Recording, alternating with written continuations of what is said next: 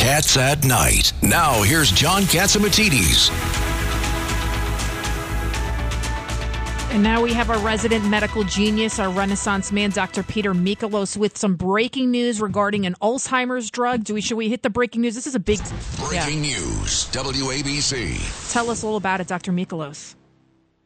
Well, first of all, I have to start by saying Alzheimer's is the most common cause of dementia. And what happens is there's a buildup of these proteins called amyloid plaques, and basically they plug up all the wiring in our brains. And normally we have these cleanup crew cells called microglia, and they clean up the cells. So the question, uh, the, the, the, the holy grail has been for Alzheimer's researchers: how do we find a medicine that can break down and start cleaning up some of these amyloid plaques that are plugging up the thinking process and the wiring in our brain? And today it was announced uh, Biogen had a drug called lecanemab, and uh, they studied 1,800 people, and they found that there was a 27% reduction in the Alzheimer's symptoms, which is a very big deal because they've been thinking that these amyloid plaques are a problem, but nobody's been able to figure out a way to melt them. So these people go for an IV treatment once every two weeks for 18 months, and uh, it was able to uh, give people somewhat of an improvement by reducing these plaques that are normally uh, cleaned up. So think of it as the garbage disposal system in the brain that's supposed to clean up the waste product materials. It's not working right. So how do we help clean up some of these things? And this new drug appears to be helping those people and uh, a lot of other things that uh, people now know that uh, one third of people over age 85 will get this Alzheimer's condition. And if you're over 65, every five years, your risk basically doubles. We now know some of the risk factors. And if you're over 65 and you're in a in, in a socialist country, what happens? Well, uh, part of the problem is also access to good food, uh, things like uh, Mediterranean. If you're in a socialist country, you're not getting this medicine.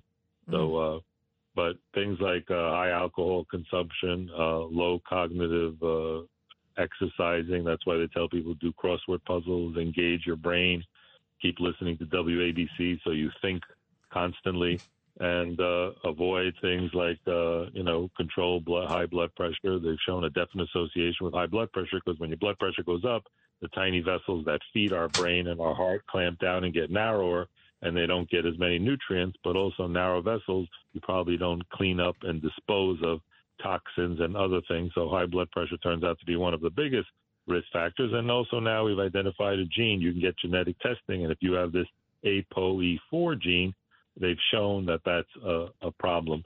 And uh, getting back to that study, it was in the New England Journal of Medicine. So this is like a real deal uh, publication and a real study. Dr. Michalos, I, you know, I was a venture capital lawyer and, uh, and I've followed a lot of this stuff. There have been a lot of announcements that, gee, we've got the solution to Alzheimer's, and they never seem to quite pan out. Uh, they don't get yeah, commercialized. No, this is not a solution. This is not a solution. All this does is it slows it down. But what happens is they, they're also very careful to say if you do give this drug in the early phases, the problem is once all these proteins build up and a ton of these toxic proteins surround your nerve endings, it's too late. It's like a, a cardiac uh, plaque. When you get plaque in your heart, once it builds up really bad, you're going to end up needing a bypass or stents.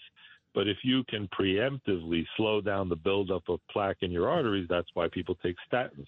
That's why people take uh, shots like Repatha and and medicines that are these uh, PCSK9 inhibitors that can block the buildup. So everything is about catching things in the early phase. So they're very careful to say that this will probably have the most benefit when people have the earliest symptoms. Again, once it's advanced, just like heart disease, it's not going to really help. Just like uh, Repatha, the cholesterol medicine, which is very expensive and you can't even get it in a socialist country, it actually can reverse blockages in the heart. So the same thing here. If we can start reversing and cleaning up some of these plaques occurring in the brain, or brain early on, we might be able to slow the progression. And I agree with you. A lot of these announcements haven't been great. And there's other exciting news where they're talking about even making vaccines against amyloid plaque. And there's companies that are working on that in the United States and in, in uh, Canada. The other thing I want to quickly talk about is the shortages we're experiencing nationally in antibiotics and uh, various medicines, including Tamiflu for the flu.